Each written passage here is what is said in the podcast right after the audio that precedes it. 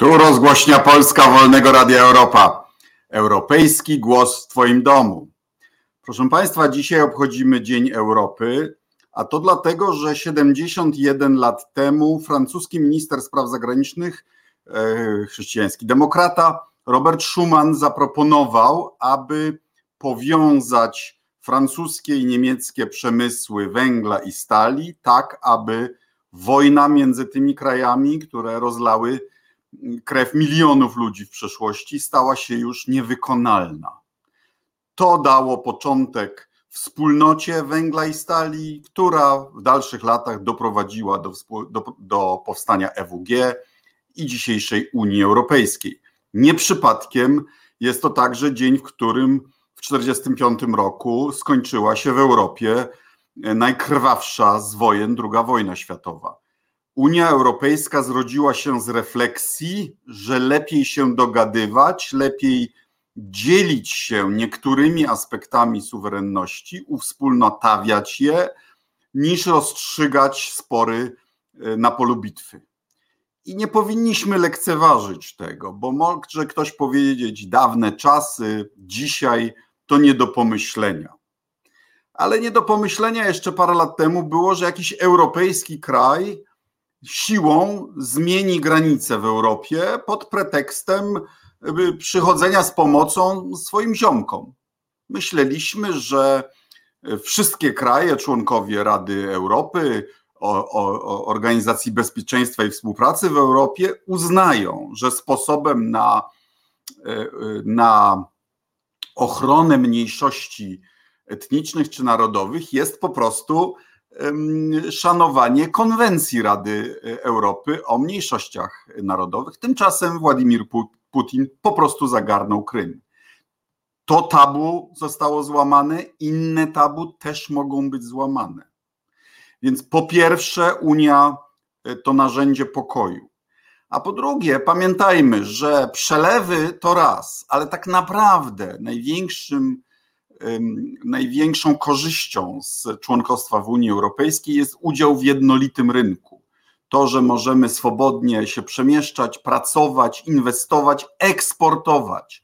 To, że stempel polskiego weterynarza czy polskiego inspektora jest honorowany na całym kontynencie i polska firma z, do, z dowolnego zakątku naszego kraju bez żadnej dodatkowej biurokracji może sprzedawać swoje produkty czy usługi na całym kontynencie. Dzięki temu wielokrotnie zwiększyliśmy nasz eksport, bardziej niż oni swój eksport do nas, i dzięki temu nadrabiamy y, czasami tysiącletnie zapóźnienia w najszybszym tempie w naszych dziejach. I dzięki temu ja uważam, Unia, nasze członkostwo w Unii Europejskiej jest wielkim narodowym sukcesem w ten Dzień Europy po prostu wyobraźmy sobie przez chwilę, jakby wyglądała e, Europa bez Unii Europejskiej. Wizy oczywiście można by pewnie mieć e, e, ruch bezwizowy bez Unii Europejskiej, ale przedtem to ciężko z tym bywało. Roaming, wizy do pracy, regulacje każde inne w każdym innym kraju. Pamiętajmy, że gdy Unia Europejska wprowadza dyrektywę, to jest to ułatwienie, bo to oznacza, że wszystkie kraje mają jeden wspólny standard, a nie 27 różnych. I proszę Państwa, też nie przypadkiem jest, że to właśnie dzisiaj w Strasburgu, no, tym mieście, które wydzierały sobie kiedyś e, e, Niemcy i Francja, ogłoszono e, początek konferencji na temat przyszłości Europy. Prezydent Macron, Ursula von der Leyen, e, portugalskie przewodnictwo, przewodniczący Parlamentu Europejskiego ogłosili proces, w którym każdy z Państwa może wziąć udział. Serdecznie zapraszam do odwiedzenia stron internetowych i zgłosić pomysły, jak e, Europą zarządzać lepiej i skuteczniej. Więcej o tym powiemy Państwu podczas briefingu już we wtorek e, z panią byłą komisarz e, e, Unii Europejskiej Danutą Hibner. Serdecznie zapraszam we wtorek o 10. A dzisiaj chciałbym parę minut poświęcić na kraj, który wydaje się z Unią Europejską może nie mieć nic wspólnego, a moim zdaniem ma. Zainspirowała mnie do tego książka wydawna niedawno przez e, ośrodek Karta pod tytułem Jak zostaje się albinosem. Jest to do bólu szczera relacja e, Litwina, żołnierza armii radzieckiej w Afganistanie z początku lat 80. On był e, w latach 80. po stronie radzieckiej, ja to jest jeszcze wydanie emigracyjne po stronie mujahedinów ówczesnych, którzy zresztą wydali moją książkę nawet po persku. I można powiedzieć, co ma Afganistan do Europy. Biedny, zacofany kraj. Ale nie zawsze tak bywało.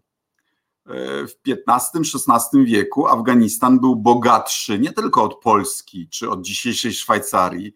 Tam były miasta takie jak Herat czy Mazari Sharif, a, a mówiąc szerzej, Imperium Timurickie, Samarkanda, Buchara, które były znacznie bogatsze od e, e, miast europejskich. Afganistan jest wieloetniczny, wielokulturowy, wielojęzyczny i w ostatnich dniach prezydent Stanów Zjednoczonych zdecydował o wycofaniu z niego ostatnich amerykańskich wojsk. Najdłuższa wojna Stanów Zjednoczonych kosztowała, szacuje się, bilion dolarów. I uważam, trochę osiągnęła. 3,5 miliony afgańskich dziewcząt y, chodzi do szkoły, y, podwoiła się ilość osób umiejących czytać i pisać, odbudowano część infrastruktury ale uważam, że wycofywanie tych wojsk tak zupełnie do zera to błąd, bo mogłaby zostać jakaś mała grupa, dajmy na to w bazie Bagram. E, Stany Zjednoczone są obecne w 100 krajach NATO, więc e, świata o wojskowo, więc dlaczego niby miały być, nie, być nieobecne w Afganistanie? A niestety grozi nam to, że talibowie, którzy już kontrolują większość obszarów wiejskich, powrócą ze swoimi anachronicznymi i bardzo brutalnymi e, metodami. Powód, dla którego Afganistan dzisiaj jest biedny, a kiedyś był bogaty, jest oczywiście polityczny. To nie tylko najazdy Dżingis Khana i, i, i Timura zniszczyły Afganistan, to były wieczne wojny domowe. To, że Afganistan nie potrafił, tak jak Szwajcaria, stworzyć konfederacji, y, był rządzony brutalną siłą, a inwazja sowiecka zaburzyła równowagę etniczną, religijną w tym kraju i doprowadziła do wojny domowej. To, co, to, co decyduje o bogactwie i e, biedzie, o wojnie i pokoju, to bardzo często polityka, a nie na przykład y, surowce e, e, naturalne. Więc ja uważam, że powinniśmy pamiętać, że nic nie jest dane na zawsze, nic się nie broni samo i że my, Polacy, mamy szczególną, e, szczególny obowiązek, aby pamiętać o tym, co się dzieje w Afganistanie. Nie tylko dlatego, że w latach 80. Afganistan e, zaważył na naszych losach. Pamiętajmy, to była druga przegrana przez Związek Radziecki wojna. Pierwsza wojna z Polską w 1920 roku, druga y, ostatecznie w 1989 roku y, z Afganistanem. W książce Stankusa zresztą są zabawne e, e, odnośniki do Polski. Cytuję z własnej przedmowy. E, jest nawet nawiązanie do wydarzeń w mojej rodzinnej Bydgoszczy w dniu otrzymania rozkazu o przejściu do, do cywila, Stankus, który opisuje, y, jak brutalna była okupacja sowiecka i, i, i, i w zasadzie to jest autodenuncjacja jako zbrodniarza wojennego. Ale pisze tak, że e, świąteczna kolacja, no bo przechodzą do cywila, marzec 1981 roku, słuchają radzieckiego radia, o zamieszkach w Polsce. Chodzi im naturalnie o wydarzenia bydgoskie, których byłem świadkiem, podczas których, jak wiemy, milicja obywatelska pobiła Jana Rulewskiego i działaczy Solidarności, ale punkt widzenia naprawdę zależy od punktu siedzenia, bo sowieccy żołnierze rozmarzyli się, by choć na miesiąc przerzucili nas tam. Tam w Polsce cywilizacja, piękne Polki, dom blisko, a tu w Afganistanie wszystko obce i niejasne. Cieszę się, że marzenie pana Stankusa się nie spełniło. Proszę Państwa, Afganistan walczył z, ze Związkiem Radzieckim i my. Um, oni pomogli nam zwyciężyć. Solidarność oczywiście też pomogła, ale oni do dzisiaj są zagrożeni wojną domową i rządami y, takich wstecznych okrutników.